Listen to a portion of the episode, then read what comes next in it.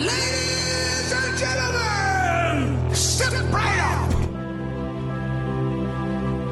January 20th, 2017 will be remembered as the day the people became the rulers of this nation again.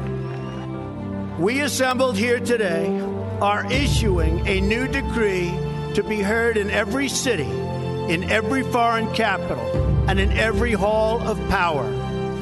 From this day forward, a new vision will govern our land. From this day forward, it's going to be only America first. We do not seek to impose our way of life on anyone, but rather to let it shine as an example. We will shine for everyone to follow. There should be no fear. We are protected, and we will always be protected. We will be protected by the great men and women of our military and law enforcement. And most importantly, we will be protected by God. We stand at the birth of a new millennium, ready to unlock the mysteries of space, to free the earth from the miseries of disease, and to harness the energies, industries, and technologies of tomorrow. A new national pride will stir ourselves, lift our sights, and heal our divisions. Your voice, your hopes, and your dreams will define our American destiny. Together, we will make America strong again. We will make America wealthy again. We will make America proud again. We will make America safe again. And yes, together, we will make America great again. Thank you, God bless you, and God bless America. Let's go see the elephant without a roll and a honey,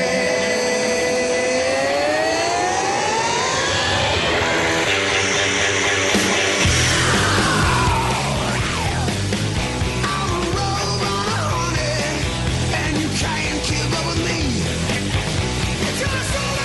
All righty. Welcome to the American Adversaries Radio Show on a brand new week, and we got a big show lined up for you once again tonight, ladies and gentlemen. Thank you so much for tuning in. As we do once again come to you on Salem Media Group's News Talk Station of the Year. That's right, ladies and gentlemen, and you helped make it that way.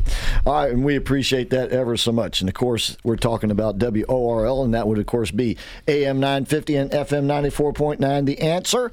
Don't forget, you can also listen to all the great programming here 24/7 on your Alexa devices, on your smart devices if you've downloaded the free Answer Orlando app, and, of course, at the AnswerOrlando.com website, where we invite you to join the Answer Seekers Club so you can enter to win a lot of great contests, including one going on right now, a monthly drawing for a $250 gift certificate to Images Auto Spas and the Supreme Car Detailing and/or the Supreme Car Detailing Superstores. And that's just one. They get all kinds of contests going on there. And then, of course, you can also listen on our excellent website, AmericanAdversaries.com, where you can take advantage of our archive and suggest other people visit the archive as well. Same thing with our Rumble channel. And we appreciate all you Rumblers out there. And, of course, we're talking about American Adversaries on Rumble. And we are up and rumbling tonight. So, all right. So, got a lot of stuff we're going to get to. And, of course, I'm joined by Rick Brown. How you doing tonight, Rick? Yeah, I'm doing great, Chris. It's good to be here on a Monday. Yeah. Always an exciting show. Yeah, you got some stashed under the mattress there. Oh, yeah. All right, and we got John Barros with us here. He's got his I Like Fishing and Maybe Three People t-shirt on. That's right. That's generous. That's right. Three people is generous. And two of them are in this room. Thank you. All right, I am the philosopher, political mad scientist Christopher Hart. Jeff Sinis is on the bridge. 407-774-8255 is the number. We will have Abe Katzman joining us live from Jerusalem here momentarily. A lot of big news going on over in that region of the world as well. And at the top of the next hour, We're going to have R.C. Williams on. He's been on with us before. He's got this news organization called Sherlock and the Watchmen, and he's been keeping his eye on all of this banking stuff for quite a while, including watching, what went on with FTX, with Sam Bankman-Fried, and all of that. So he's going to check in at the top of the next hour, and we'll get into a little bit more in depth with what's going on, what actually the government did over the weekend to deal with the bank failures, and now it's plural, unfortunately. It actually began last week with a bank called Silvergate. Silvergate, and we mentioned this on the show. I think it was Thursday, wasn't it? I remember. It? Yeah, we talked about it with Mike. Yeah, exactly. Silvergate was a crypto bank where people who had crypto accounts, these wallets or whatever, they could keep their accounts there. They decided to close down and said that they were going to pay all their depositors back and no big deal. Now, it wasn't a bank like you would go down the street and go in, even though those are more and more rare, but you get the idea. It wasn't a brick and mortar thing as such. But then, of course, the news broke Friday evening that the Silicon Valley Bank was going to close. The receivership was going into receivership. Basically, the FDIC was taking it over, and that, of course, stirred up a lot of angst, as you might imagine, over the weekend. Now, just a little bit of background about that particular bank. And by the way, they had a branch in the UK as well, and they did pretty much the same thing.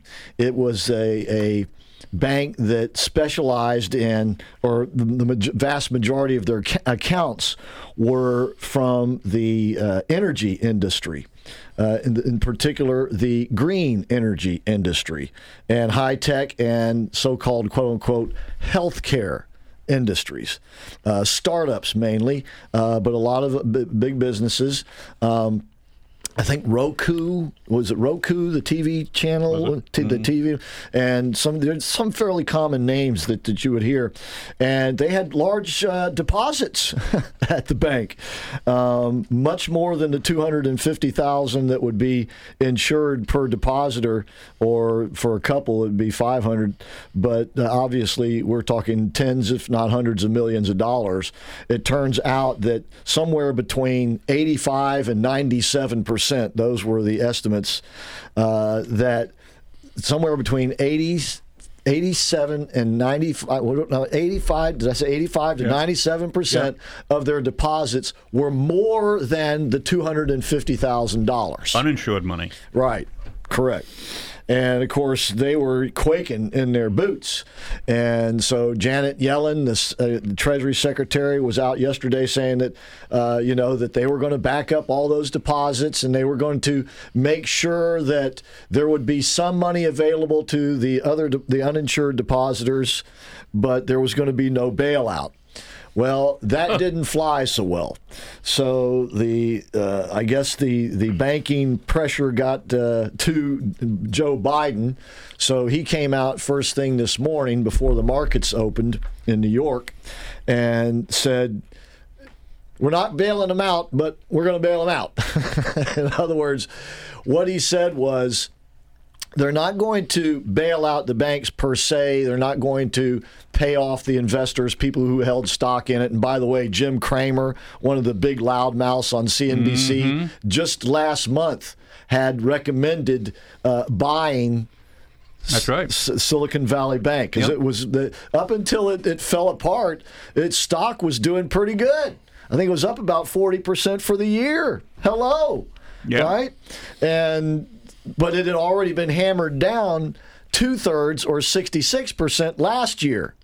So as Cramer said, this is why he thought that there was going to be money to be made. He said, buy it low. He said also, remember, even though it's been up, 40% or so this year, he said it has to, if you lose 2/3 or 66% of a stock's value, it has to go up 200% just to get you back to even. So he was thinking there's a whole nother run here. Well, the run was on the bank, not in the stock. Yep. So anyway, back to what Biden did. So Biden came out this morning and said, no, we're going to back up all the deposits, dollar for dollar. And by the way, they said also over the weekend that the bank had enough assets to cover the deposits, but maybe not all of them. In other words, maybe they were talking, if we can get 75, 80 cents on the dollar, people will probably be happy, right? But if we only get 10 or 20 cents on the dollar, people ain't going to be happy. Well, I guess not. But as it turns out, as I said, Biden felt the pressure and wanting not to have a bank contagion, which we were talking about last night, yeah. That, this... starting people freaking out, going down and taking their money out of the bank. And this could happen all across the country. It's what happened in 1929. You had some banks started to fall, and then it was like a domino effect. So Biden came out and said, no, this morning we're gonna back the depositors up. As far as they've fired the people who ran the bank. By the way, at the end of last year, the board voted bonuses. And it just so happened that those bonuses paid out on, guess what? Friday. Yeah. Really? Yeah. This past Friday. And he sold a stock. The CEO sold a stock. How about that?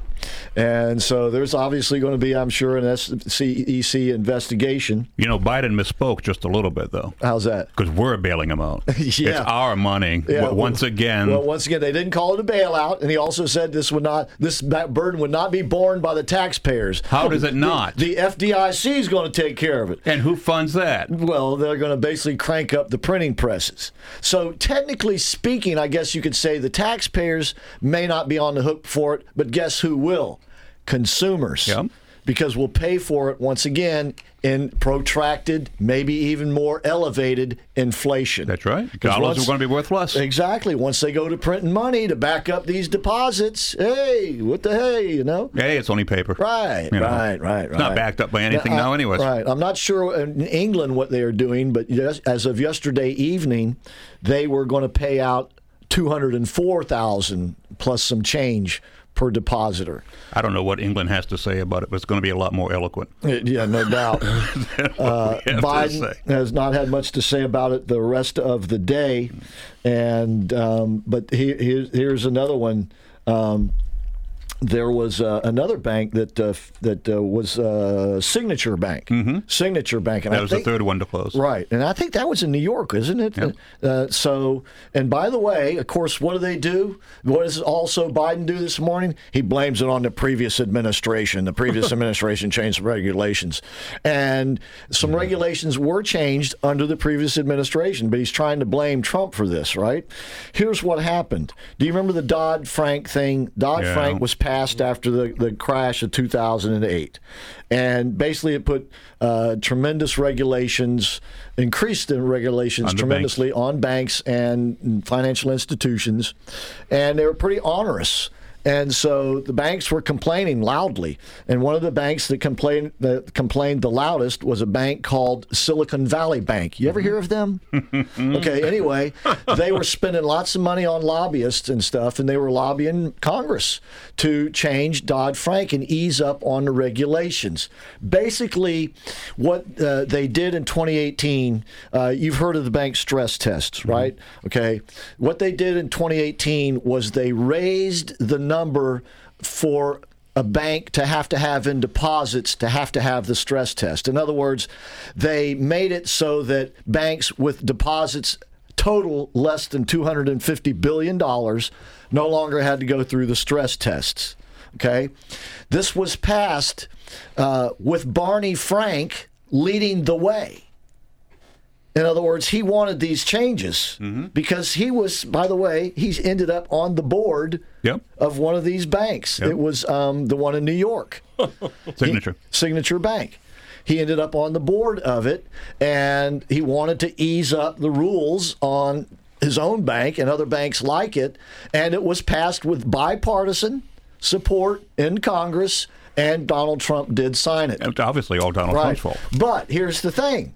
Let's just say it was Trump's idea and he wanted to screw everybody. Well, didn't Joe Biden take the oath of office a little over 2 years ago? Mm-hmm. And when he took the oath of office, didn't he have Democrats in control of both the House and the Senate? Mm-hmm. So if they'd have wanted to do something about this, they could have done it, right?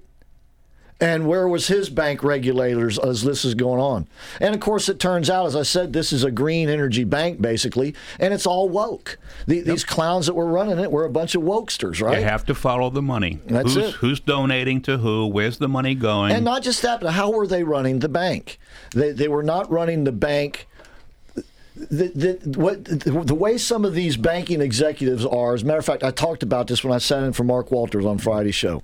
There was a banking lady that was, let me see if I have, it's from the 10th. I don't have my, her name was, I think it was Priscilla something. She was on CNBC Friday morning lamenting the fact that banks that MasterCard, Visa, American Express and Discover weren't going to put category codes on gun store sales.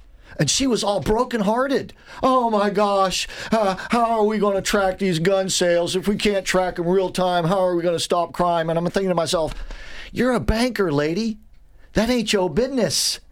But see, she got to that position so that she could turn that bank into that kind of business. Right. Do you understand? Yeah. You see, these people infiltrate these positions, not just in government, but in corporate boardrooms so that they can change our country from within. Right. These are communists dressed as bankers and the like. And this is the result. And so this ain't Trump's fault. This is mainly ESG and AI, whatever it is, equity. At this point, can we consider Joe McCarthy fully vindicated? I mean, really, can we? Well, he was right. He was right. Yep. I'm going to get T-shirts made that say Joe McCarthy was right. Yeah, there you go. All right. Well, we're going to be right back after this break with Abe Katzman once again. He's going to be joining us live from Jerusalem, and we'll see if perhaps Silicon Valley Bank had a branch in Tel Aviv. Who knows? Maybe they did. We'll be right back with the American Adversaries Radio Reality TV Show. AM 950 and FM 94.9, The Answer. Join us for the 38th Annual Central Florida All British Car Show at Henry's Depot, 212 West 1st Street in Sanford on April 1st from 9 a.m. to 2 p.m. Come see nearly 200 classic British cars, visit our vendors, and have lunch at Henry Depot's fabulous food court. Exhibitors and vendors can arrive for the show at 8 a.m. and trophies will be awarded at 3. Registrations can be done at our website at BritishCarClubOfCentralFlorida.com. It's free to the public with free parking, and it's a great day of family fun. Don't forget to join us Friday night, March 31st at 5:30 at the Post Time Lounge in Castleberry for our annual pre-show meet and greet. Make it a weekend of fun at the Central Florida All British Car Show.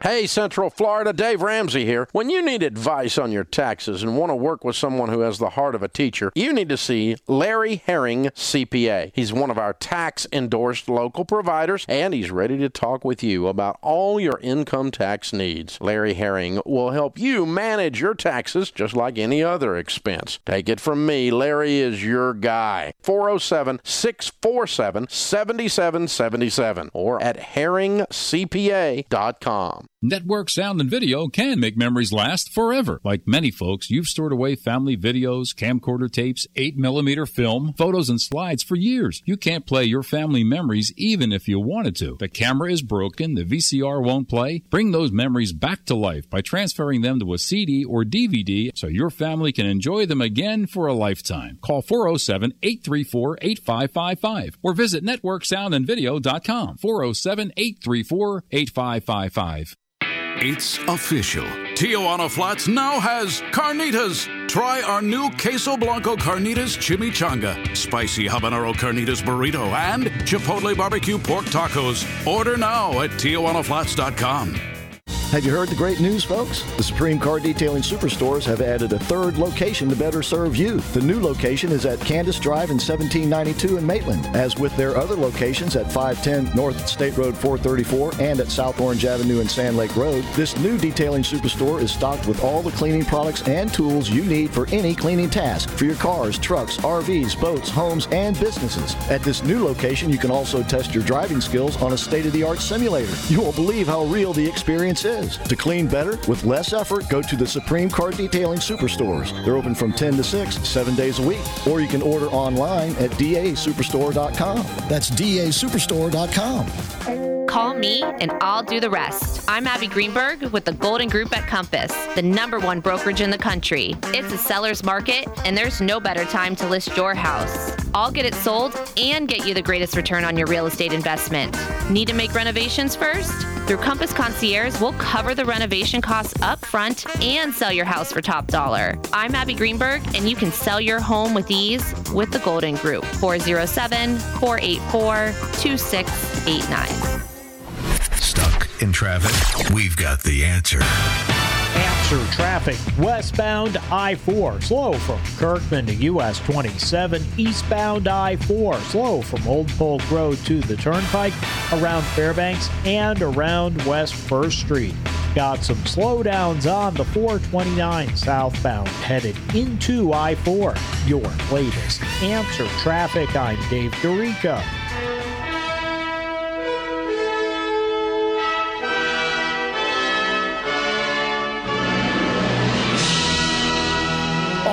Back. We are the American Adversaries Radio Show. Thank you so much for tuning in. And, of course, that music does mean it is time now to visit with Abe Katzman. Abe, how are you doing tonight? I am surprisingly awake because we did not change the clocks yet, so it's an hour earlier for me than usual. Oh, wow. Okay, well, enjoy it while you can, I guess. Exactly. I think it lasts a week. All right.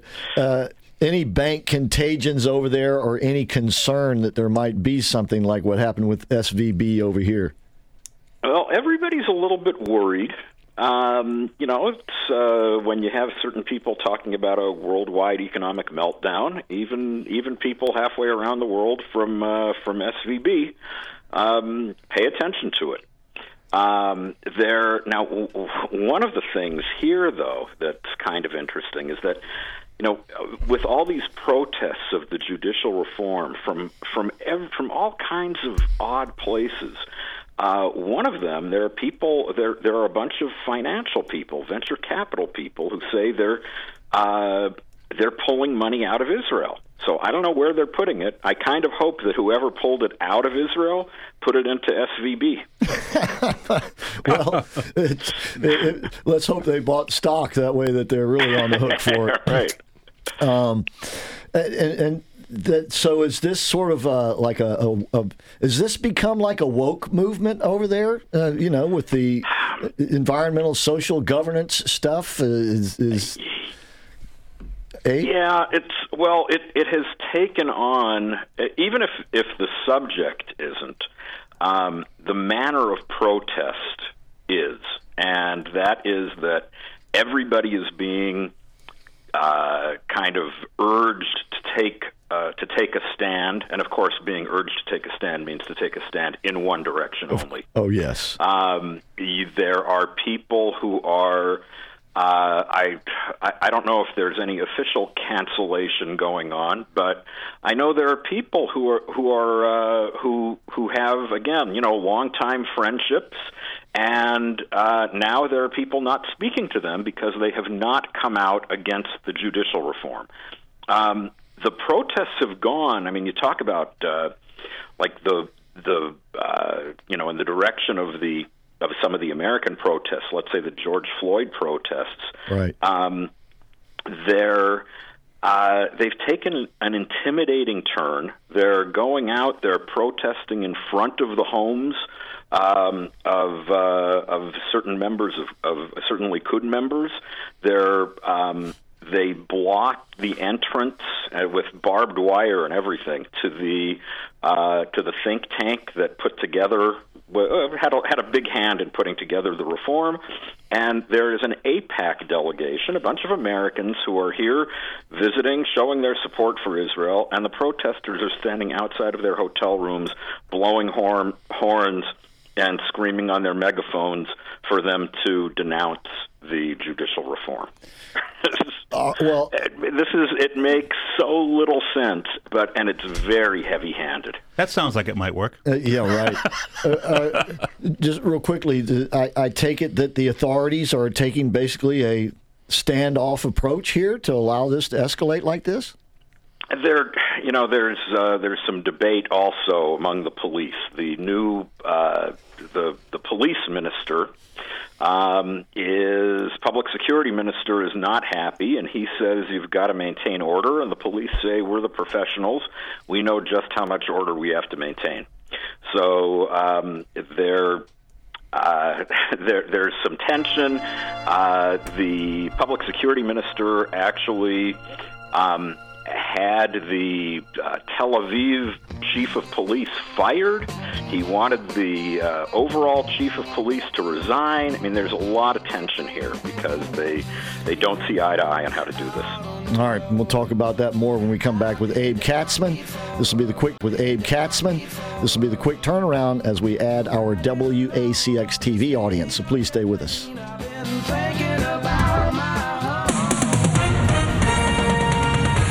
With SRN News, I'm Keith Peters reporting. Depositors withdrew savings and investors broadly sold off bank shares as the federal government raced to reassure Americans that the banking system is secure following two bank failures.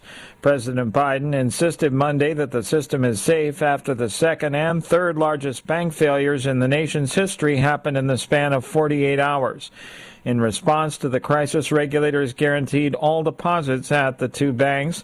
They also created a program that effectively threw a lifeline to other banks to shield them from a run on deposits. A split among jurors means there will be no death penalty for an Islamic extremist who maniacally raced a truck along a popular New York City bike path, killing 8 people and maiming others. On Wall Street, the Dow down by 90 points. More details at srnnews.com. AM 950 and FM 94.9. The Answer. Stuck in traffic? We've got the answer. Answer traffic. Westbound I-4 slow from Kirkman out towards US 27. Eastbound I-4 slow from Old Gulf Road up towards the Turnpike, around Fairbanks, and up around West 1st Street. Slowdowns on the 429 southbound headed into I-4. Your latest Answer traffic. I'm Dave DeRica. Welcome to the American Adversaries. Drive Time, the titans of talk radio. On AM 950 and FM 94.9. The Answer. Online at theanswerorlando.com. AmericanAdversaries.com. Streaming on Rumble. And a special welcome to Super Channel WACX antenna TV viewers on 55.7. Now, let's join the action. That I'm proud to be an American.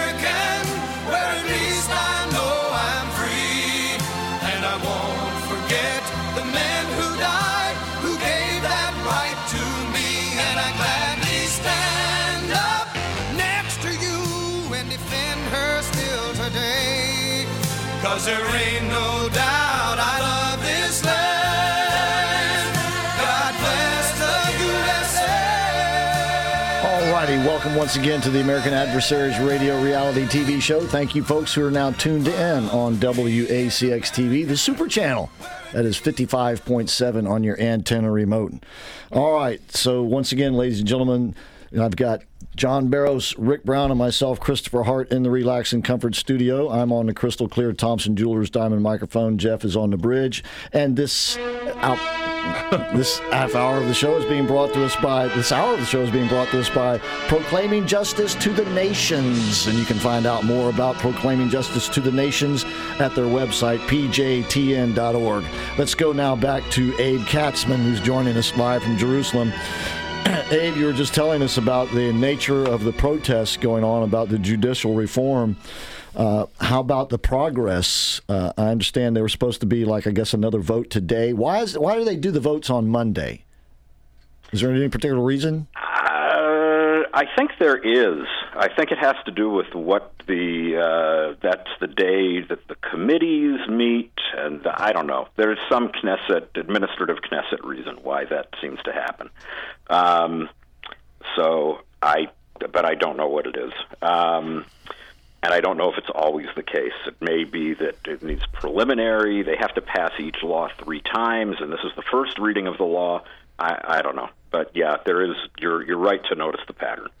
And have there been? I know that they've been it seems to be a methodical process that's not being slowed by these protests. Is it still on course, so to speak? It is still on course, and the game of chicken that is being played is the other side. The Likud people say, you want to negotiate, we'll sit down and negotiate. And the opposition, the people protesting, say, no, we're not even going to talk to you until you pull the legislation. Then we can negotiate what it will be. So that's, you're kind of overplaying their hand, I think. But it's, I think they're afraid that they, in terms of substance, they don't have a lot that, you can, change things around the edges. But basically, it's a fairly sound policy, all in all. Better than what exists now. Now the Supreme Court is just completely unfettered, does whatever it wants. It is without question. Somebody pointed this out. They said this is the most powerful, relative to the rest of the government, political body in the entire world in terms of what it can do and what checks and balances there are against it. And here there effectively are none. And now they're trying to put some in place. And, of course, the people who have been benefited, I guess, the most from this sort of untethered court are the ones complaining the loudest. Yep. Yeah, this is, I heard a pretty good theory. Might be getting a little bit deep into the weeds here, but they say this is actually kind of the second act of the election of Menachem Begin. When Menachem Begin was elected in 1977, it was considered, they refer to it here as the upheaval, like they turned everything upside down, because the Labor Party, the left wing, the European elite, had run the show from 1948 until 1977, unchallenged. And all of a sudden, the riffraff, regular people, started voting for Begin. And except that Begin, who had been in opposition the entire time, knew what he wanted in terms of policy, but he didn't really know a lot about governing. So he left a lot of the government machinery in place, including the courts. And the courts, if anything, usurped even more power over the coming years, especially starting in the 1990s. And now the courts, this has kind of been the elite. This is kind of the place where they hold out, where they still maintain power. And now this power is finally being threatened by the democratic process. The same way it was done politically before, now it's going to be done judicially. And that's maybe what's driving the intensity, because the intensity just doesn't make sense relative to what it is they're proposing. Well, you can protest it, you don't like it, but why is everybody so up in arms about it? Well, I think the Prime Minister tried to address this, did he not, when he basically called out the media and their biased reporting on it. They're kind of, I didn't see what he said exactly, but it sounds like he was saying that the media is sort of whipping people into a frenzy. He's right, but he has to be a little bit careful because of a ridiculous ruling, and that is, remember we discussed the Attorney General had all these restrictions on what Netanyahu was able to do because he's under indictment and there's a potential conflict of interest. Mm. So because there's a potential conflict of interest, he is not allowed to participate in any significant way in the debate or in the passage of this particular thing. So you'd figure he's the most powerful and persuasive political guy around. He should be the guy bringing everyone together and trying to hammer something out, and he's not allowed to, which is crazy enough. Then one guy who was sort of in that position was President Herzog. Now, he all along, until now at least, he had He'd kept himself pretty much above the fray and said he was going to negotiate and talk to everybody. And right after I was done explaining this to a writer from The Guardian about how measured he's been and how good he's looking as a result of this, he double-crossed you. Comes out within like an hour of my talking to this guy and says, these proposals are a nightmare. So yeah. They were a nightmare, and so was my little interview with the guy writing for The Guardian. Oh, well, timing is everything. Oops. Timing is everything in life, right? So he couldn't have said that 2 hours earlier, you know? Right. Now, could this set up a standoff as well? Let's say the Knesset finally gets the 3 votes, everything's finally passed and signed, or however, the formalities are that make it a law. Could they stand up and say, nope, we rule this invalid? You mean, could the Supreme Court actually invalidate it? Yeah. They. I don't know if they'd have the nerve, but they might. A lot depends. I mean, they have these things here, the kind of quasi-constitutional basic laws. Right. One of the things they did here was the nation-state law a couple of years ago, which said controversial things like Israel is the state of the Jewish people. Oh, my God! Right. How can you dare you say that? Yeah. Yeah. And they... now, it's like passing a constitutional amendment and then the Supreme Court saying, well, we may declare it unconstitutional.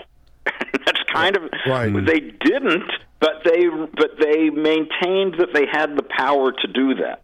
And this is, a great example of why you need this reform. And even if this reform is in the form of a basic law, of a quasi-constitutional law, I don't put anything past them. Yeah. I don't know what they might do. In this day and age, it's like there's no holds barred. All right, let me change the subject here, because big news broke over the weekend that the Chinese had brokered a deal between the Saudi Arabians and the Iranians, reestablishing diplomatic ties. Can you just fill us in on the deal and then how this came to be, and what is the significance primarily? Well, the significance can be debated. If it is, at least as it meets the eye, it is major and it is bad. This is, Saudi Arabia had always been very much in the Western camp, an ally of the U.S., and now they're making a deal with the Chinese and the Iranians. There's just so much that's bad about this. The very fact that they did this and that China got there is a huge fumble by the Biden administration. And what a lot of that is from, they were so obsessed with making everything that President Trump did look bad, right? That they, that meant they had to keep on hectoring Mohammed bin Salman and talking everything about Khashoggi, and just, putting all kinds of restrictions on there and sanction-type things. And they've become... as far as the Saudis are concerned, unreliable, fickle maybe in terms of their reliability. Right. And I think that's what the Saudis are looking at here, and they just say, look, we're not abandoning the West, but to the extent we can't count on them, we've got to diversify. The U.S. isn't giving them the arms they need. They're putting all kinds of restrictions on them. Now, this may just be a power play, a way to wake up the U.S. and show that they've got a little bit of leverage also. And maybe that'll get the U.S. to kind of get back to focusing on things. But the U.S. has been pulling weapons out of Saudi Arabia, has been talking about, leaving the region. And, it's from the Saudis are nervous enough when it comes to Iran. And now, so that's kind of the thing. Are they really making a deal with Iran? Is this just cosmetic? I mean, these countries, these governments still hate each other. I can't imagine that even Xi Jinping was able to, to smooth over the very religious Shiite and very religious Sunni governments that hate each other. Not to mention the Arab versus Persian thing. Go ahead, Rick. I was going to say that's the first thing that hit me. Right. The Saudis historically have not been stupid.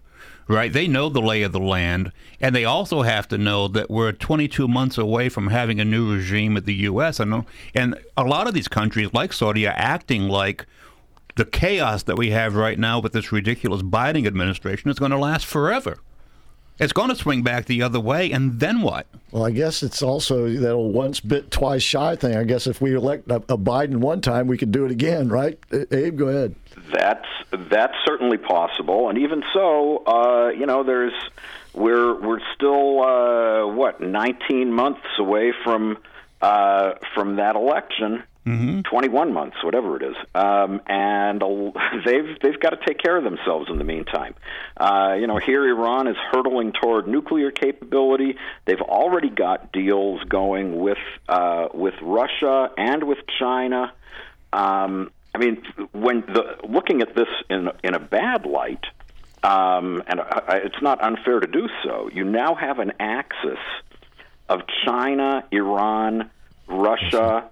And the Saudis, or at least the Saudis are not going to, are making noises like they're going to sit things out. They're not going to be, the U.S. isn't going to be a firm ally of theirs. They're not going to be a firm ally of the U.S. Throw in the Turks, you have Magog. For the U.S. I'm sorry? Just throw in the Turks, you have Magog. Oh, yeah. Okay. This is terrible for the U.S. It's terrible for Israel.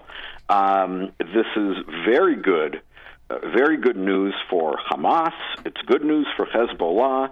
It's good news for all the Shiite militias in Syria and everyone where Iran is trying to move weapons around. Then you have these other stories. At the same time, Iran is also announced that they're going to be buying a bunch of advanced Russian fighter jets.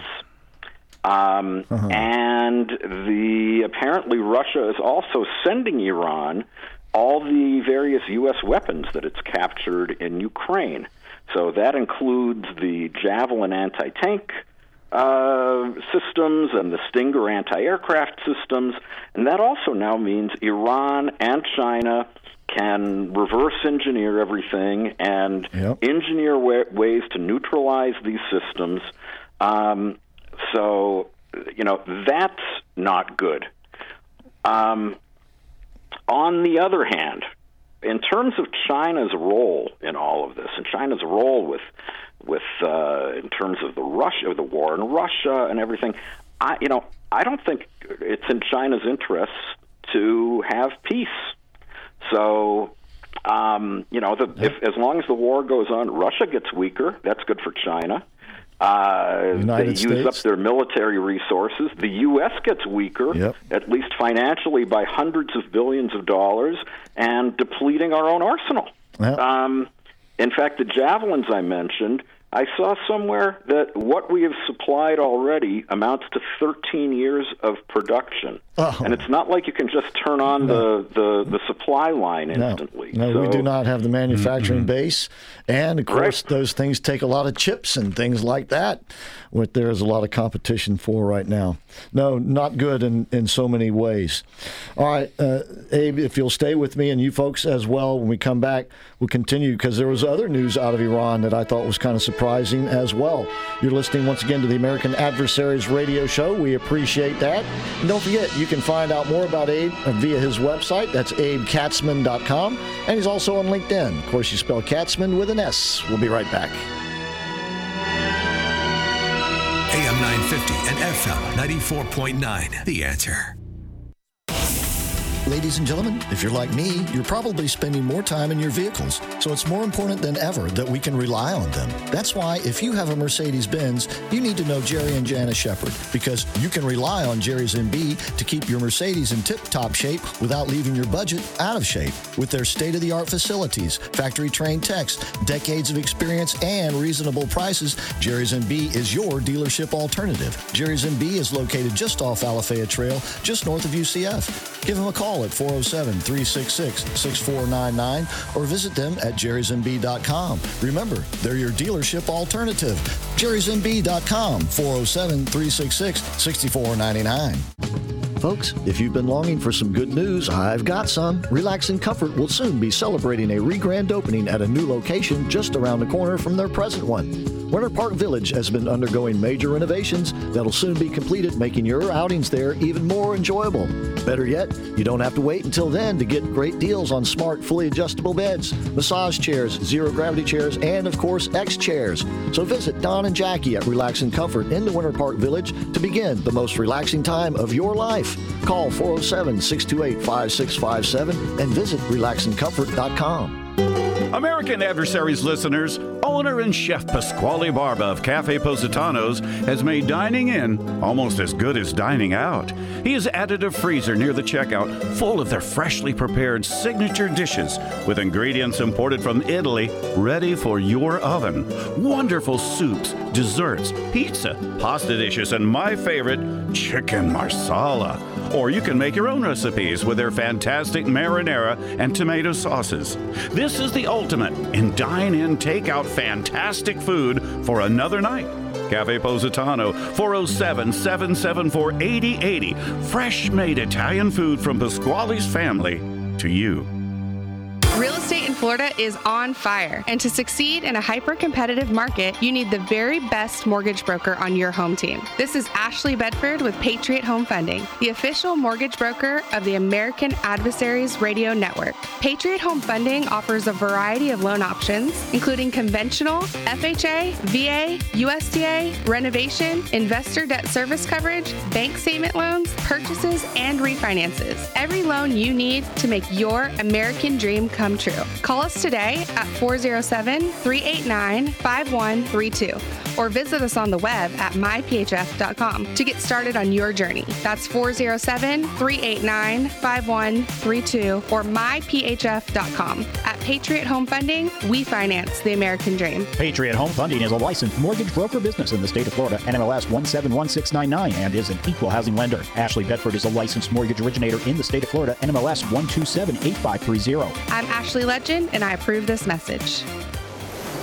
For years, I've been seeing that shrimp and Tex-Mex be going together like salt in the sea. And alas, Tijuana Flats answered the call.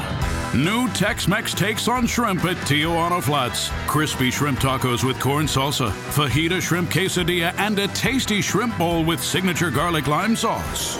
These delicious new shrimp dishes, loaded with Tex-Mex flavors, are sure to be your new favorite. Only at Tijuana Flats.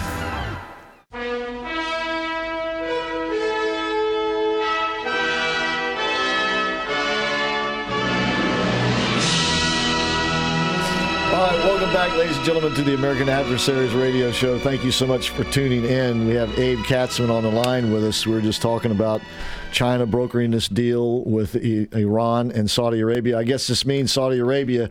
You know, I was thinking about this over the weekend, too, Abe, that, you know, up until November of 2020, it looked as though Saudi Arabia was going to join the Abraham Accords. And it looks like that is a far distant memory at this point, does it not? That depends. That depends whether this is more maneuver than it is strategic shift. The story, at least, that has come out is that they have a price for normalization of relations with Israel. And that is, one, security guarantees from the U.S., two, help with their own civilian nuclear program, interesting, mm-hmm. and three, having fewer restrictions on U.S. arms sales. That they say is their price. Now, a big problem, though, even if Since so much of that depends on the U.S., a big problem is that the Democrats in Congress are anti-Saudi for the most part. Right. They've been pushing to downgrade relations with the Saudis for a long time, and whether that has to do with the role of the Trump administration in bringing them closer and closer to Israel, or I don't know, maybe it's because they produce fossil fuels, whatever it might be. But they've got they seem to have an emotional reaction, negative reaction to anything having to do with the Saudis. All right, one more question about this particular subject matter. What does this mean for the Houthi rebels in Yemen? Does anybody know? That is a good question. As it is, the war has not been particularly hot lately, but it's a proxy war between Iranian proxies and Saudi troops and some Saudi proxies. So, will this wrap it up? That wouldn't be a bad thing, although that kind of depends on who's holding what strategic territory at the time. But at least it means that there will be, there might be fewer suicide drones aimed at Saudi oil production. All right. I don't think anybody knows yet. Again, it depends how much of this is cosmetic, how much of this is PR value, and how much of it is for real. I saw where Iran is pardoning most of the protesters they have arrested, some 22,000 of them. Is that true? And has there been a statement or a reason why? Well, I would add one word to that description. Iran says that it is pardoning 22,000 of these protesters. Okay. They can say a lot of things. It remains to be seen if they actually do it. They don't seem to be providing any records of having done so. And it's also not clear how many people are being held or have been held overall. They claim that this now brings the number of people they're pardoning or not going to prosecute up to 82,000, but it's just a number they're throwing around. Right. There's nothing known if they're actually doing it or not. The belief is that this is supposed to be a pre-Ramadan goodwill gesture. Ramadan begins, I think, next Thursday, maybe Wednesday night. So depends on when people. In whatever place Iran observes it, when they see the new moon. Okay. All right. Finally, I see where Xi Jinping is going to be going to Kiev and Moscow, evidently trying to influence them, perhaps to have a ceasefire. And also I saw where Belarus has signed an economic deal with Iran. Any idea, is China behind all of this stuff that we see going on? It's quite possible. I mean, we seem to be either sitting on our hands or, just focusing on Russia and Ukraine, while Iran seems to be doing. China seems to be doing some heavy-duty, superpower diplomacy everywhere else. Now, Belarus is they're not a free agent. They're Lukashenko, who's been the leader, dictator, whatever you want to call him, for 30 years now, is in Iran, and for what purpose? I don't know, but think of him just as an extension of Putin. They say that these agreements they signed have to do with trade, mining, and transportation. Well, that sounds boring, but something tells me that they're leaving out a couple of topics. Yeah. Things like weapons and coordinating certain strategies. What these two countries do have in common besides that is they face U.S. sanctions. And one of the things that China is interested in doing is neutralizing the ability of the U.S. sanctions on anybody to take much of a bite. So whether it's facilitating trade or facilitating banking without using the SWIFT system, trade without using dollars, or all kinds of different things that they're trying to do, and I guess they're bringing Belarus into this too. Not that Belarus makes a big dent, but they're something. They're a country, kind of. Yeah, well, it shows more activity of the negative sort from our perspective anyway. Yep. Mm-hmm. Well, Abe, the world's got a lot more complicated in the last week or so, but you helped sort it out for us. We really appreciate it. Take care of yourself and be safe. We'll talk to you next week. Thank you. All right, you got it. All right, once again, Abe Katzman. You spell Katzman with an S, abekatzman.com. And, of course, this hour of the show is brought to us by Proclaiming Justice to the Nations. That's pjtn.org. Great organization, ladies and gentlemen, that is Bible-based, based on the book. And, of course, showing support for the state of Israel, the nation of Israel. That's pjtn.org. They also work hard to make sure that our children are educated properly and not educated with smut and obscene material. That's pjtn.org for Proclaiming Justice to the Nations. You can help them out. It is a profit and nonprofit organization, and contributions are charitable, are tax deductible. pjtn.org, Proclaiming Justice to the Nations. When we come back, we got more news we're going to get to. We'll get back to sorting out what did the government actually do over the week to bail out Silicon Valley Bank. And others, evidently. We'll be right back with the American Adversaries Radio Reality TV Show. Ladies and gentlemen, sit right up. January 20th, 2017 will be remembered as the day the people became the rulers of this nation again. We assembled here today are issuing a new decree to be heard in every city, in every foreign capital, and in every hall of power. From this day forward, a new vision will govern our land. From this day forward, it's going to be only America first. We do not seek to impose our way of life on anyone, but rather to let it shine as an example. We will shine for everyone to follow. There should be no fear. We are protected, and we will always be protected.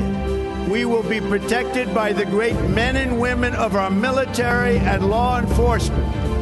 And most importantly, we will be protected by God. We stand at the birth of a new millennium, ready to unlock the mysteries of space, to free the earth from the miseries of disease, and to harness the energies, industries, and technologies of tomorrow. A new national pride will stir our souls, lift our sights, and heal our divisions. Your voice, your hopes, and your dreams will define our American destiny. Together, we will make America strong again. We will make America wealthy again. We will make America proud again. We will make America safe again. And yes, together, we will make America great again. Thank you, God bless you, and God bless America. Let's go see the harvest without a roll of honey.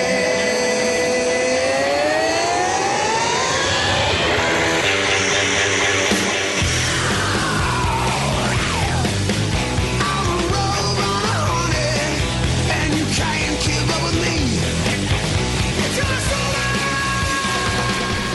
Can't quite figure out what he says right there at the end. I don't either. We'll have to check the lyrics. All right, welcome back to the American Adversaries Radio Show, ladies and gentlemen. Thank you so much for tuning in, as we are coming to you from the Relax and Comfort Studio. And by we, I mean Rick Brown, John Barros, and myself, Christopher Hart, in that Relax and Comfort Studio. I'm on the crystal clear Thompson Jewelers Diamond microphone. Jeff Sinis is on the bridge. 407-774-8255 is the number. We're going to get back a little while here to the big story of the day, and that would be these banks and what I'm going to call bank monkey business. Not just monkey business to get us in this predicament, but monkey business that the Fed and the FDIC did over the weekend to get us out of this business, if they can. So in that vein, I want to bring into the conversation a fella who has his own news organization called Sherlock, and he has been watching this crypto banking, digital currencies, all this stuff for quite a while now. So he knows a little bit more about what's been going on. So R.C. Williams, how you doing today? Brother Chris, how are you? Excellent, excellent. So before we get to what the Fed did over the weekend, just tell us a little bit more about the Silicon Valley Bank, because I understand that they were primarily a green energy-oriented bank. They were woke, you know, ESG and all that other stuff. So that was a part of it, Chris, and it turned out it was a bigger part than people realized. I don't know if people caught this or not, but Silicon Valley Bank didn't even have the proper regulatory stuff in place. They didn't have a head of this type of regulation in place at the bank for a number of months. So Silicon Valley Bank, based on the name, as you could probably imagine, based in the Silicon Valley in California, was home to a number of startups. I used to work for startups that banked with Silicon Valley Bank. It was the place to go, and being where they were over time, they became more and more woke. And then they started making these crazy investments in ESG-related items and DEI, you know, diversity, equity, inclusion, and any other crazy letter combination that you can think of. What ended up happening, though, with them that's interesting is you've got that part of it where you say, hey, look, Silicon Valley Bank should have done a better job. These people are rich anyway, you know, so be it. One of the challenges that came up, though, is that you've got so many startups and so much startup wealth concentrated in one place. There were a lot of people who didn't get paychecks Friday because of this foolishness. So you have this two-sided coin, and what we're wondering is what level of prosecution is going to happen at the executive level for Silicon Valley Bank for the people who basically knew this was coming, because as we ran today in ripped from the headlines, executives sold off almost $5 million in stock leading up to this, and they paid out bonuses to their employees the day before regulators shut it down. What level of criminal prosecution will we see for this malfeasance? Yeah, well, we mentioned that earlier in the show. Presumably, the SEC will open an investigation. I would think that that would be sort of standard procedure, but don't know with this administration anyway. Real quickly, how many other banks do you think are making these unwise investments based on, you know, ESG and the like? Sadly, Chris, a large chunk of them are. I mean, they're making bad decisions on ESG, but they're just making bad investment decisions generally. When we were on with you back in December, when we were in Georgia, we actually ran a breaking news report at midnight the night that we were on, talking about the fact that the Bank for International Settlement said that $80 trillion was missing off balance sheets around the world. Now, the BIS is the central bank of central banks. Here's the scary part. They couldn't tell you where it was. This is supposed to be the organization that knows where this stuff is, wow. And they couldn't tell you where it was. So you've got banks in general making tons of bad bets. And the other thing that we said is that all of your major banks are technically insolvent right now anyway, and the only reason that isn't front-page news and we're not in a full-blown economic collapse is because these banks have to report their short positions. That was passed into law. So that means that banks are betting on things to lose, okay, but they don't have to report it to the public or to their shareholders, which is kind of scary. So in addition to ESG, Chris, you've got a larger systemic problem with how banks are making their investments, generally speaking. And now one of them got caught with their pants down, and now others are getting caught with their pants down. And evidently they had been invested heavily in bonds, long-term bonds with low yields, which obviously very bad investment with the higher interest rates and the like. So, yeah, they were not making wise decisions. All right, so let's get to what happened over the weekend, because evidently the bank staff, they were all fired. The executive staff was fired. And it sounds like the federal government, the Fed, cranked up the printing presses. So explain, what did they do over the weekend that was unusual? Yeah, Kristen, we covered this. Last night was a long night, as you can probably imagine. We actually ran the video at SherlockExposes.com that we got directly from Bloomberg Asia when they were announcing the news for what the Federal Reserve ended up doing. So as most people probably understand it, the FDIC, the Federal Deposit Insurance Corporation, will insure an account you have up to $250,000, right? Well, in this instance, that simply wasn't going to work. That's not nearly enough money to try to make people whole in a bank failure like this, right? So what the Federal Reserve did is they basically announced that they were going to guarantee all the deposits of Silicon Valley Bank. And what they did is a bit of trickery. So they took money, and okay, so they created something called the Bank Term Funding Program, and they took the money from the Exchange Stabilization Fund. Now, that was created in 1934 as part of the Gold Reserve Act. That's when FDR stole all your gold, right? You couldn't have it back or even own it legally until 1974. So here's the weird part. The Exchange Stabilization Fund today is generally used as a lending tool to other economies that are on the brink of default. So what does that tell you about our change? When you say other economies, you're talking about other countries' economies, I take it. Correct. And correct. But, you know, is that so a harbinger? So now we're going to use it to save our own economy, basically, is what you're saying. So that that would mean that we may be teetering upon default. So you said they created this new agency. What gave them the authority to do this? Well, because the Fed can do whatever they want. So this act, the 1934 Gold Reserve Act, gave the Treasury and the Fed a whole lot of leeway to kind of use this fund however they want. So in essence, they can create anything and say, we're going to take money from over here. We're going to create this fund to make sure that everybody's made whole. So, Chris, the reason that they're doing this is because they're trying to hold off a systemic economic collapse worldwide, right? Here's the problem. With the FDIC, as it stands today, and everybody thinks, well, look, my account's insured at the bank, I'm fine.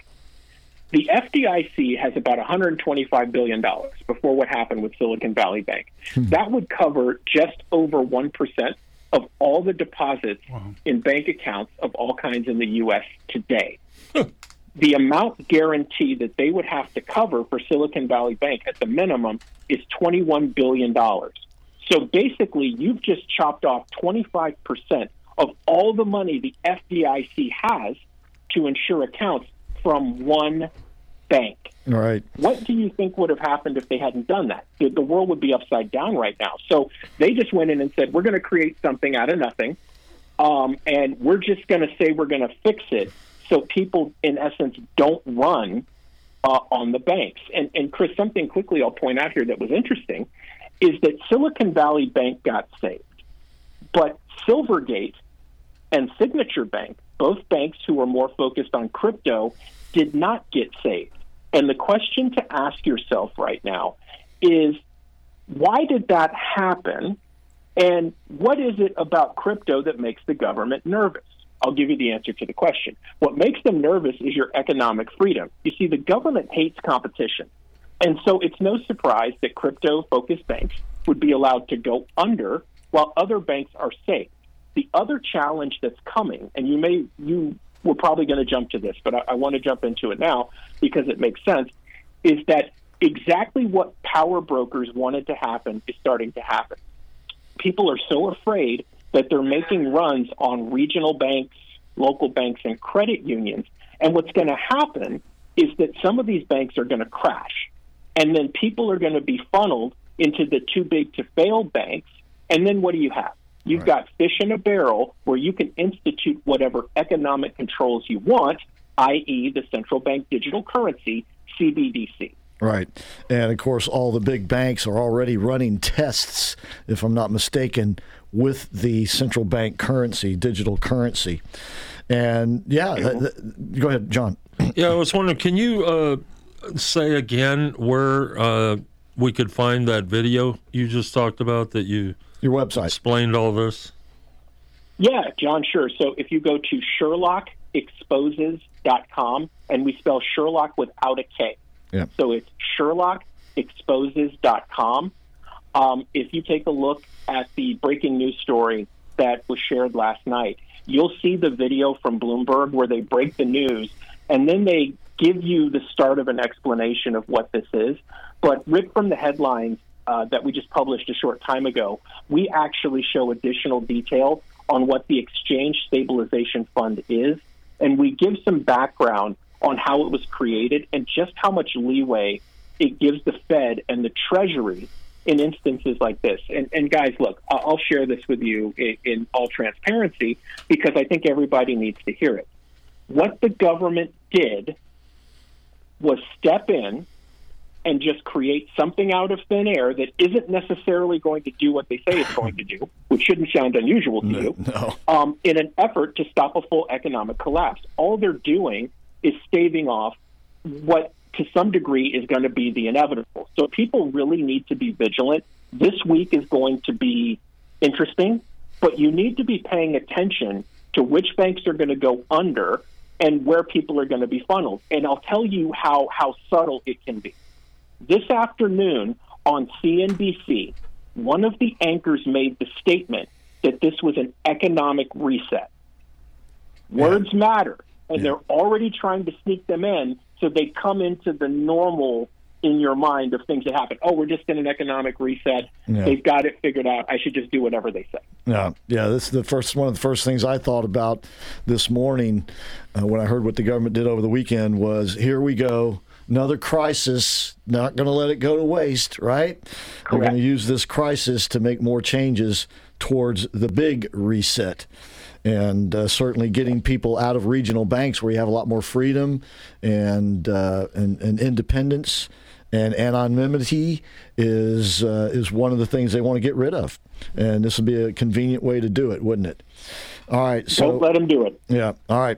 Okay. So that's Sherlock Exposes. Sherlock you spell without the K. And what about The Watchmen?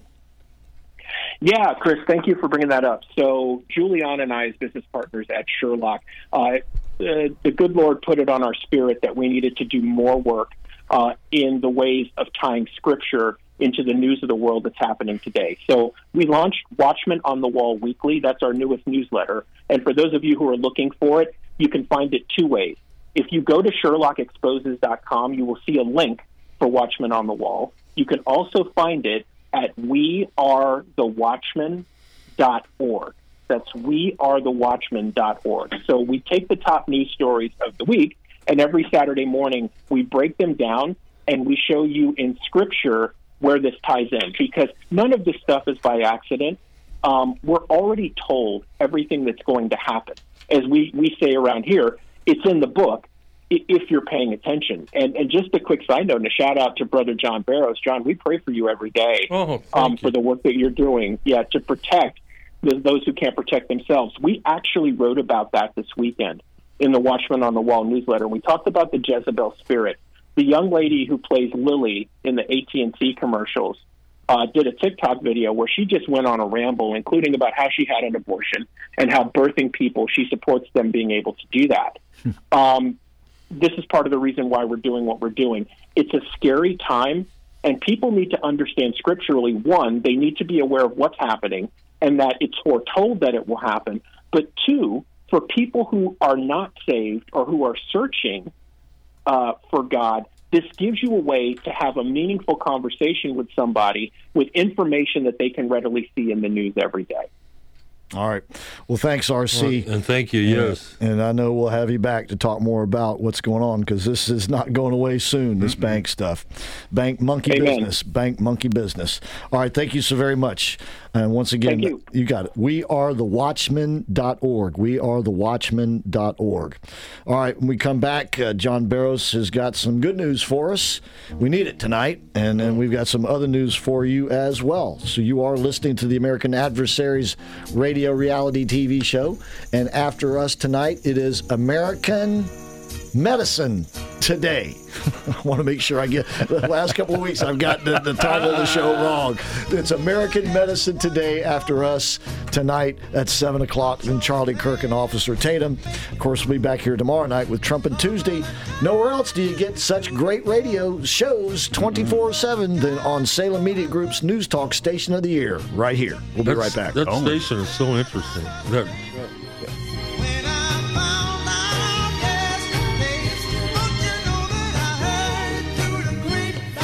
AM 950 and FM 94.9. The Answer. Join us for the 38th annual Central Florida All British Car Show at Henry's Depot, 212 West 1st Street in Sanford on April 1st from 9 a.m. to 2 p.m. Come see nearly 200 classic British cars, visit our vendors, and have lunch at Henry Depot's fabulous food court. Exhibitors and vendors can arrive for the show at 8 a.m. and trophies will be awarded at 3. Registrations can be done on our website at BritishCarClubOfCentralFlorida.com. It's free to the public with free parking, and it's a great day of family fun. Don't forget to join us Friday night, March 31st at 5:30 at the Post Time Lounge in Castleberry for our annual pre-show meet and greet. Make it a weekend of fun at the Central Florida All British Car Show.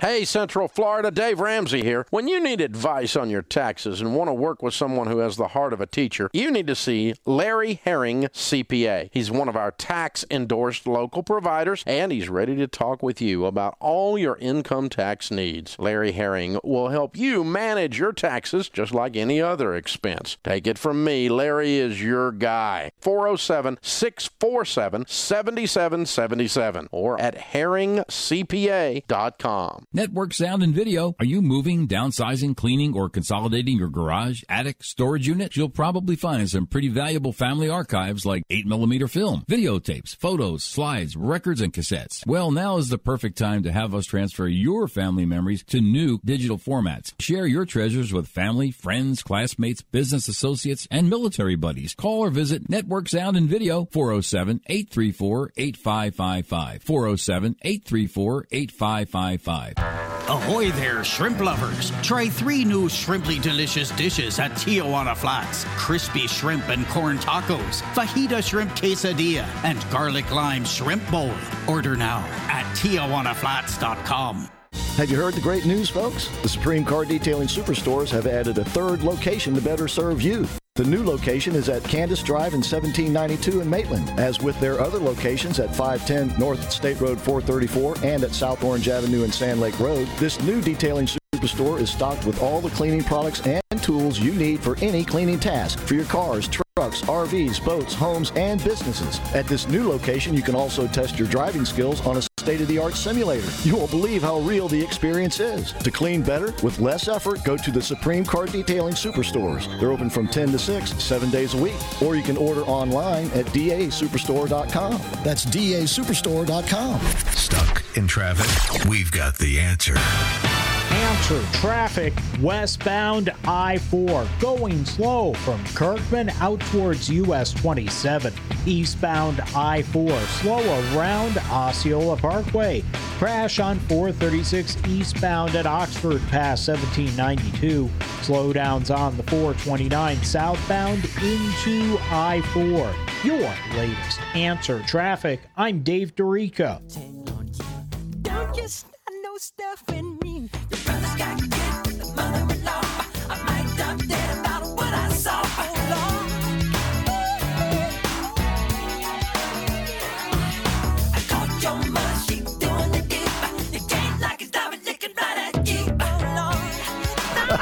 We're grooving. This is a tune called Monkey Business by MJ.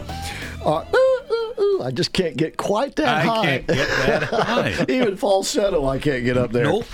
All right, John Barros. Nope. Yes. Get us started here. Okay. Well, it's been a wild week down there on Lucerne. The people that have come against us, that come down every day, the pro-abortion people, have really been ramping it up. And they've been going after everybody and everything. They're going after me, members of my family, everything they can do to try to destroy us out there. They don't want us there. They don't want us to have anything to do with it.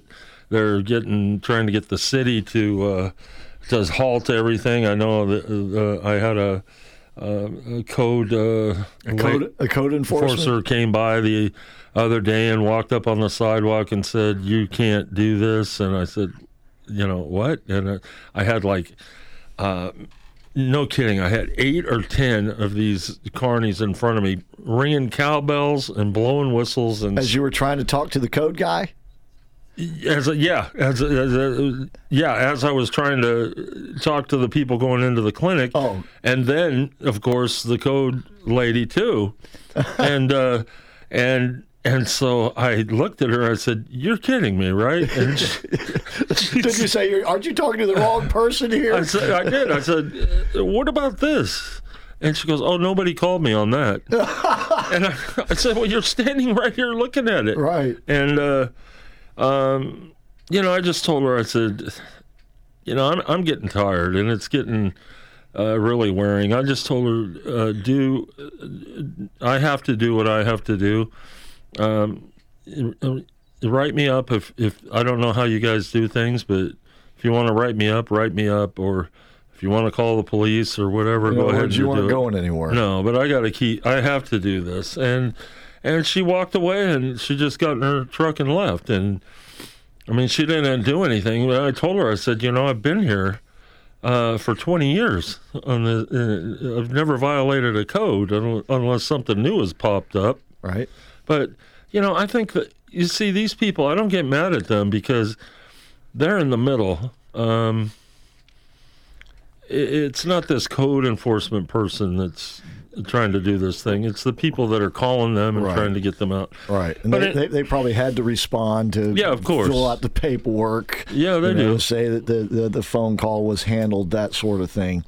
Yeah. But we don't have enough time left in this segment for you to go on. Just stay right there. We'll pick it up with you when we come back. But John is down there on Lucerne Terrace, just off South Orange Avenue, just south of the 408 there. And he's there every day of the week. And on Mondays, the place is closed, but John goes down there in the morning anyway because people show up not knowing that it's closed on Monday. So if you would like to swing by, say hello, maybe say a prayer with him, just see what's going on, just show a little support. He's down there once again on Lucerne Terrace. You can also follow him on his Facebook page. That's John Barros, Barros on Facebook. John Barros. All right, when we come back, John's got a little more for us. We got some other news we're going to get to as well. And don't forget, you are listening to the American Adversaries, and we appreciate that. And we'll be right back.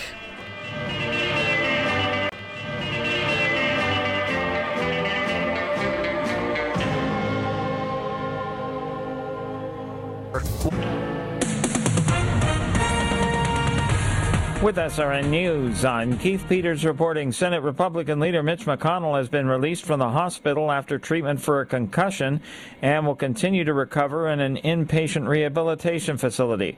McConnell's office says his doctors discovered over the weekend that he had also suffered a minor rib fracture after he tripped and fell at the Waldorf Astoria Hotel in Washington last Wednesday evening.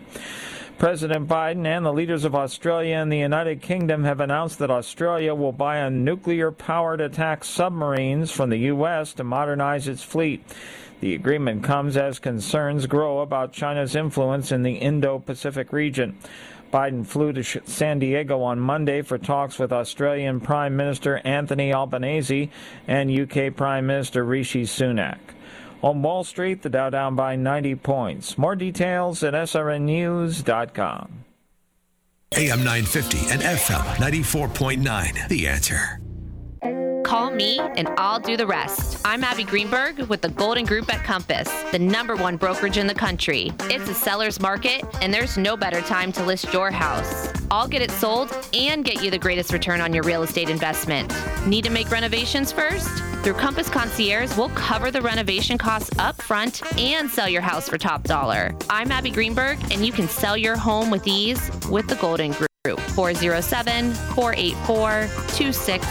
8-9. Ladies and gentlemen, if you're like me, you're probably spending more time in your vehicles, so it's more important than ever that we can rely on them. That's why if you have a Mercedes-Benz, you need to know Jerry and Janice Shepherd, because you can rely on Jerry's MB to keep your Mercedes in tip-top shape without leaving your budget out of shape. With their state-of-the-art facilities, factory-trained techs, decades of experience, and reasonable prices, Jerry's MB is your dealership alternative. Jerry's MB is located just off Alafaya Trail, just north of UCF. Give them a call at 407-366-6499 or visit them at jerrysmb.com. Remember, they're your dealership alternative. jerrysmb.com, 407-366-6499. Folks, if you've been longing for some good news, I've got some. Relax and Comfort will soon be celebrating a re-grand opening at a new location just around the corner from their present one.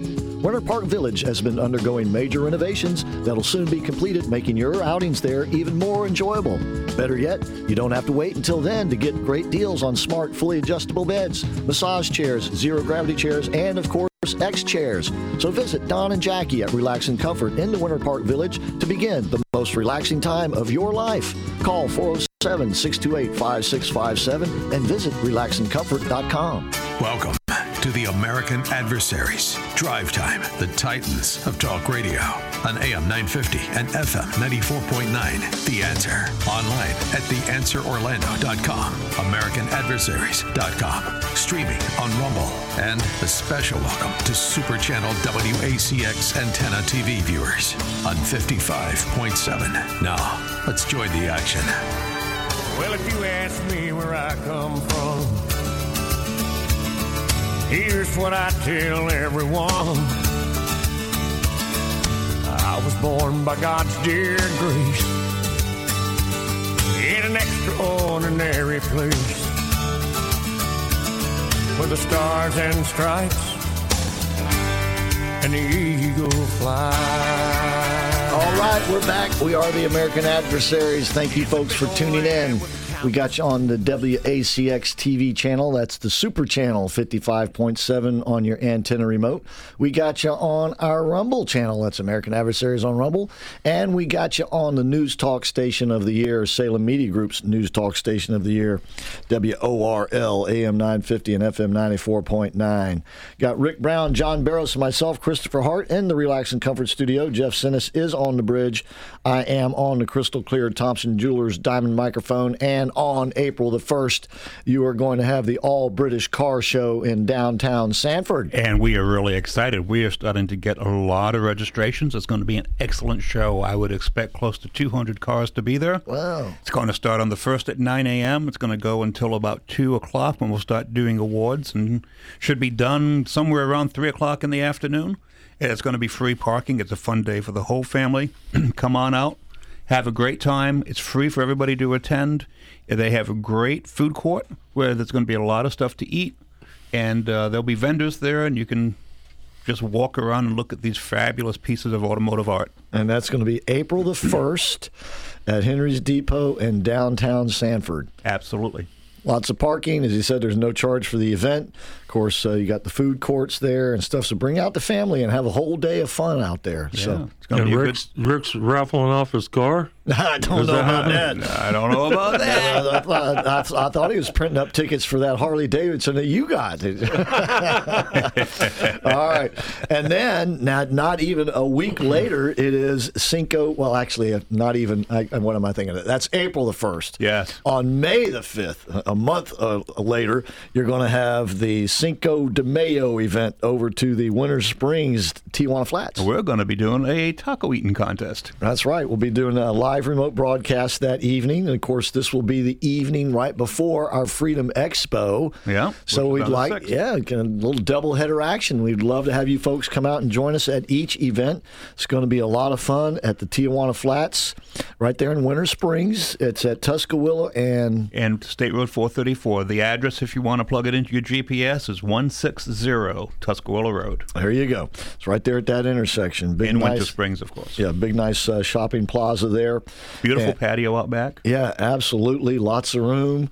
And we'll put together a bunch of contestants, and it's going to be a lot of fun. So come on out and join us on May the 5th. That'll be in the evening. And then very next day, starting in the morning at 9 o'clock, you got the Freedom Expo. You'll have the VIP reception with Sebastian Gorka. Then the stage event with Gorka will be on stage. We'll be with him. That being Carl Jackson, Matt Buff, and myself, and maybe somebody else, and then it's going to be a lot of fun. Nice. So, so come on out and join us for that. That event also is free, and it's going to go on all day, because after Sebastian speaks and we do the stuff on stage, then they got a blues band that's going to come on. And so it's, once again, it's going to be fun for the whole family. So plan on coming out and joining us for both of those events on May the 5th and May the 6th. And they do events right at Seminole Harley. At Seminole Harley Davidson. You will have a good time. Yeah, it's a great venue for this. They've got a great patio area there with like a stage and everything. And so it was just a really great event last year, and we anticipate it being even better this year. So come on out and join us for each of those events. And don't forget the car show on April the 1st. And talk about automotive art. Bring your checkbook to Seminole Harley.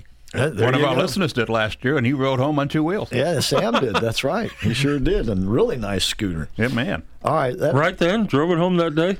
No, he went back to get it, but he picked it out that day. Wow. All right. He had his little boy with him, too. Yeah. All right. When we come back, thank you, Sam, for doing that. All right. That brings us back to you, John Barros. You were telling us about the code enforcement person coming by. Yeah, I mean, it's one thing after another. They keep calling the police on everything. They called the police on a kid that had come down for his first time to help, and he was talking to somebody, and one of the, I call them carnies, went running up to him and was like, "You can't do that" or something, and then she said that he had hit her, but she had. What happened there, whatever happened, I wasn't there because I was over on the other side. But the police officer was right there and told her, "You're lying." And so he lit into her. And then, so all morning she was just crying and all of this. But these people are really getting worked up. I mean, they're really doing everything they can. They're constantly calling everybody in the world and... just really trying to mess things up. But again, I can't express enough that God works all the time in the middle of this stuff. It's total chaos down there.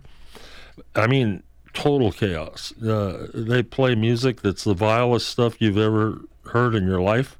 It can't even be legal to be played, I'm sure. But it's played, and it's on a loop, and it's over and over against us, and it just scars your mind. And I mean, I wake up several times at night hearing that stuff. You know, it just doesn't go away. But God moves in it. It not only does it affect me, but it freaks out some of the people coming there for an abortion, and they wake up and they say, "Wait a minute." You know, this is not for me. This place is not for me.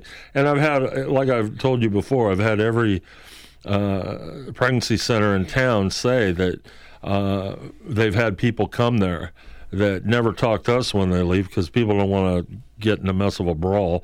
But they'll say, "Man, we see those people on the line, and then we see them on the sidewalk, and there's a line drawn, and I've realized that, I don't belong here. I shouldn't be doing this, and I shouldn't." So, in their own way, God uses helping the cause. Yeah, God uses them like pawns. I mean, He really does. Yeah. But that doesn't make it any easier. To be there. But I also am thankful that. I mean, it's been bad. I've had my sign stolen now. They're stealing my sign. My sign that says, "We can help." I mean, that's something horrible. And but they took that. You should have called the cops on them. I just don't like getting in that ticky-tacky. Right. You know. I just want to... I was so upset because of Florida. I wanted to see, and I still want to see, abortion outlawed in this state, period. And I didn't think anyone was doing anything. And then last week I saw that two representatives, State Rep Jenna Malika and State Senator Aaron Grawl, have put together a bill for 6 weeks. Right. Now, I don't like these conditional things because then you're saying, well, I can kill someone up to 6 weeks. And I don't believe we have those choices. But at the same time, I think a bill like that would shut down the clinics like where I'm at because people can get their abortion pills now online. And up to 6 weeks, you know, that's an abortion pill process. Is that right? Yeah. And but At least you wouldn't have this. Is that why they came up with that 6 weeks? I don't. I think they came up with that because they believe that it's like a heartbeat bill, like the abortion. Right. And again, the thing that's wrong with that is we're trusting the ultrasound tech in the abortion clinic to find a heartbeat or not. And so, I mean, it's flawed, but I'm still thankful that there's some movement at something. It would take what it is now. Is it 15 weeks now. Yeah. to down to 6, with conditions such as exemptions for rape and incest. However, the woman would have to show some sort of proof that the rape or incest did actually occur, like a police report or something like that. And of course, the left is totally against it. The governor has come out in support of it. We'll see if it passes, because once again, we have supermajority in both houses of the legislature. There's no reason for this bill not to pass because we don't have the votes. Right. They may come up with other reasons, but it can't be because they don't have the votes or the governor's support. If all these characters that were running for office, and we had many of them in here, if they just stand by what they promised, this should be no problem. Yeah. So we'll see what happens with that. Meantime, Hanoi Jane Fonda was on The View. Did you see that? I saw the report of it. Go ahead. No, go ahead. She was on, was it Friday she was on there? Yeah. And they were talking abortion and the Roe v. Wade decision being overturned by the Supreme Court.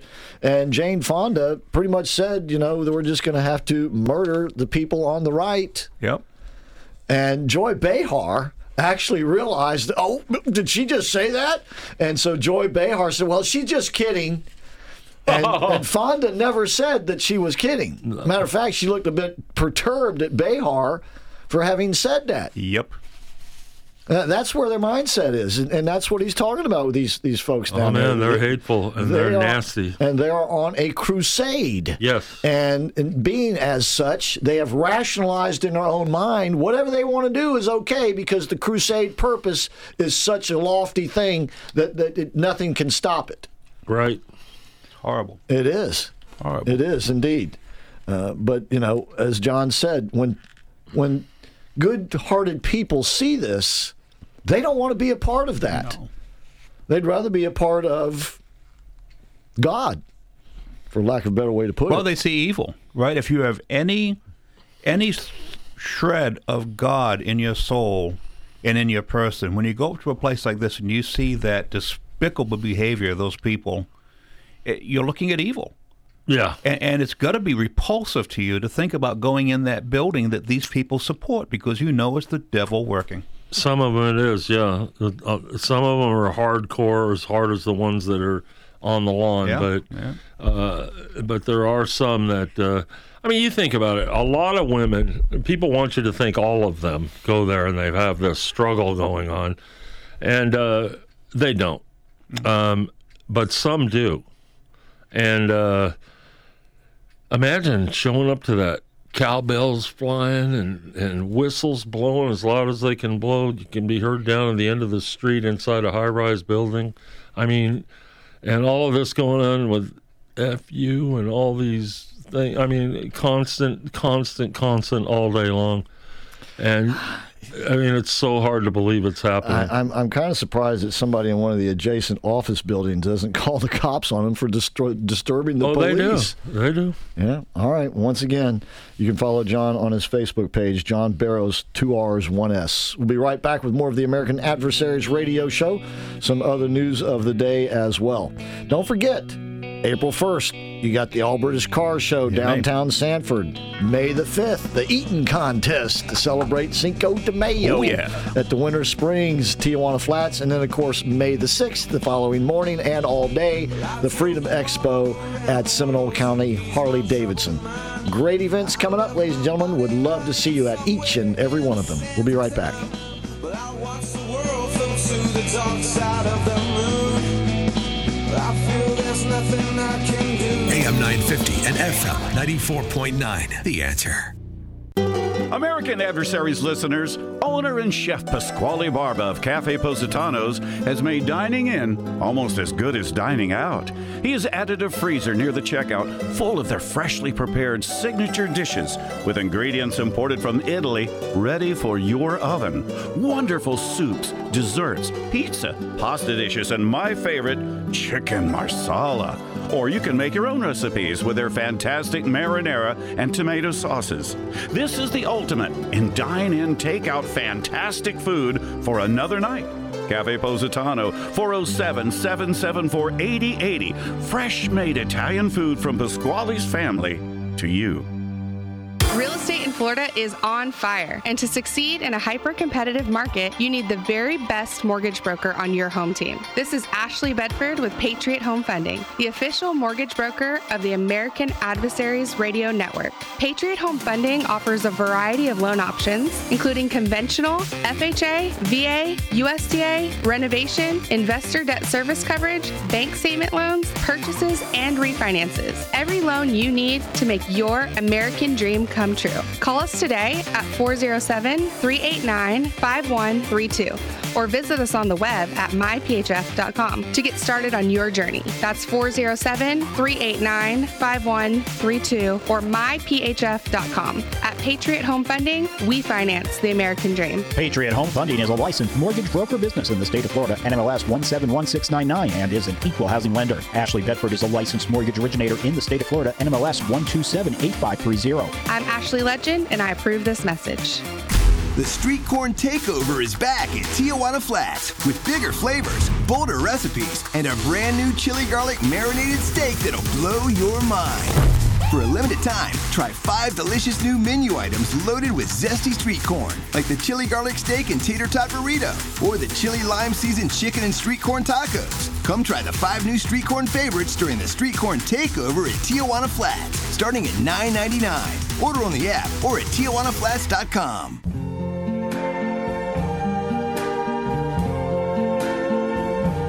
I see trees of green, red roses too. I see them bloom for me and you. And I think to myself, what a wonderful world. All in all, it is a wonderful world, ladies and gentlemen. I actually found myself sort of in agreement with Jennifer Granholm this morning. Who is Jennifer Granholm? She is our energy secretary. You know, the one who laughed about if you don't like high prices, just get yourself blonde. Get yourself an electric car. I call her the little blonde. Yeah. That's right. Yeah, and so anyway, she was on, I think it was CNN over the weekend, being asked about our energy policy and green energy. And, of course, she is, you know, climate change is an existential threat. By the way, Greta Thunberg has deleted one of her posts that she put up a few years ago that said that the world would end by 2023. Whoops. She got that one wrong. And all of the predictions by the green energy folks, God, yes. All of them. I remember when I was going to college back in, going to graduate school in 1990, you know, the headlines were, we're going to enter in a cold, you know, the world's going to freeze if we don't do this and that. Yeah, yeah. We won't have any water because we won't be able to get it. And it's all just tools of the left. Absolutely. So Granholm said that we could learn from China's energy policy. Oh, great. And I thought, yeah, man, that's not such a bad idea. They're building coal-fired power plants left and right over there. They don't install solar panels. They sell them to idiots who think that they're going to save the world with the doggone things. Same thing with the wind turbines and all that. I mean, they do pretty good business over there. That's right. Taking advantage of fools like us. The only problem is we're the only fools stupid enough to do this, right? But when you're coughing your brains out in Shanghai because you can't breathe the air, they just say, hey, put a mask on, stupid. Anyway, Biden has tried to please both sides He announced, the White House announced over the weekend, I guess they didn't want too much attention, but they got it anyway. The Greenies were up in arms. The Greenies were turning red. They really are red anyway, by the way. But anyway, the Greenies were having a fit because Biden, and they made it official today, is approving the so-called Willow Project, which is an oil drilling project in the Alaska oil drilling region, which is like the uppermost northern part of Alaska there, sort of the northwestern part of Alaska. Wow. It's like hundreds of millions of acres, I think it is. And basically, they are going to allow drilling in the Willow area on three drilling sites that will a total of about 220 wells. And I think it's Shell, is one of the major oil companies, is going to do it. And they say that they think they're going to get about 150,000 barrels of oil out of there per day. In one sense, I mean, that's not a lot of oil, but they need more oil out of Alaska to keep the Trans-Alaska pipeline viable. Mm-hmm. Because if they don't have enough oil to pump through it, it won't work. Right. And if it doesn't work, it'll go into disrepair very quickly and be unusable. And so the Greenies were having a fit, as you might imagine. So Biden tried to placate them by saying, well, but I'm not going to allow any offshore drilling up there on the northern coast of Alaska. Well, that didn't mollify the green energy lunatics, but it probably won't hurt Biden in terms of the long run anyway, because I think it's politically speaking, because I think he's got bigger problems on his hands, including this bank crisis, which is probably just starting. And hopefully it will culminate quickly and not be a big problem. But as we said earlier when we had R.C. on, whenever we get, in a situation like this, the left sees it as an opportunity to change the way we do business and the way we live our lives. Yep. And that change almost always means less money for us and less freedom for us. That's right. And more power and money and control for them. So we'll just have to keep a close eye on this sort of thing and see if Congress decides to, at some point, step in and do something. Although at this point, I don't know what it is necessarily that they could do. At the end of last night's show, we played I guess this is a YouTube video. It's actually a video. It does have a video that goes along with it. But of course, we played the audio for you. We're going to do it again tonight at the end of the show. It's what I'm calling the prison choir. This is people who are being held in a Washington, D.C. jail because of the 1-6... political prisoners. Political prisoners, that's right. People who are being held without the benefit of our Bill of Rights, which was taken away from them because of that stupid Patriot Act. Once they were declared insurgents, they lost their rights, their constitutional rights. All at Nancy Pelosi's hands. Yes, this is not un-American. It's totally un-American. This is what so many have fought and died for. Is that we live in a country where we don't do stuff like this. Well, we have done it. And these people are in jail, many of them still in jail. By the way, we're going to have one of the 1-6 convicts on the show with us Wednesday night. He's not local. He'll be calling in. And he's just got out of prison himself. And we'll talk to him firsthand about what he was there for and what it was like. These political prisoners are pardonable, right? Yeah, as soon as Trump gets back in there. Yeah, absolutely. Because he's the only one committed to doing something about it. I noticed none of the other candidates or prospective candidates have mentioned the 1-6 defendants at all. No. As a matter of fact, most of them are in agreement that they should be there. Because why? There was violence that day. Yeah, there was violence that day, but there was a lot of other stuff going on that day, too, that are mitigating circumstances.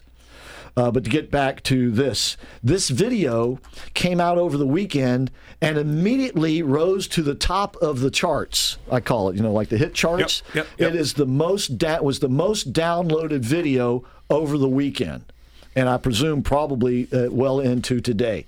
You might have heard some of the other hosts talking about it. Once again, we talked about it and played it on our show last night to end the show. So we're going to do that again tonight. We'll be starting it here in about 50 seconds. So Once again, this is what I call the prison choir. They are singing the national anthem, and then they have a little chant afterwards. And interspersed within that is Donald Trump saying the Pledge of Allegiance to the flag. Awesome. And it is powerful. Fabulous. And if you get a chance to watch the video, please see it and spread it around, because these people have been forgotten for the most part. And this is so un-American. This is proof positive that we live in a country that we should no longer recognize, at least for the time being. So once again, this is the prison choir with Donald Trump saying the Pledge of Allegiance. We'll leave it with you tonight. Once again, keep loving, keep praying harder than ever. Don't ever give up. Here we go. Night, everybody.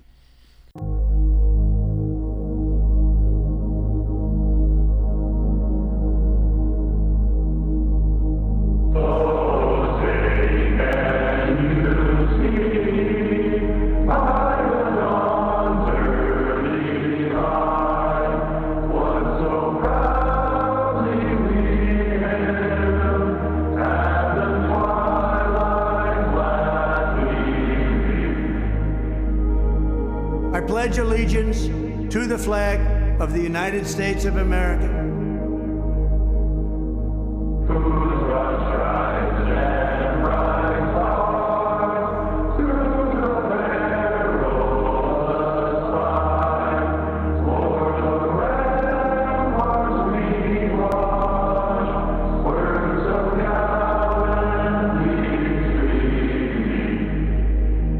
And to the republic for which it stands,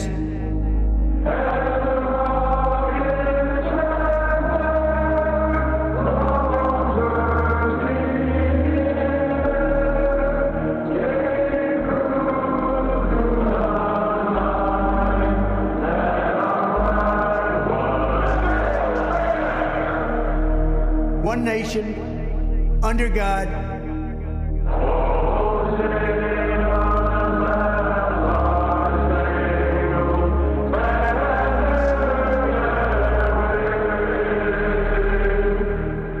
indivisible, with liberty and justice for all.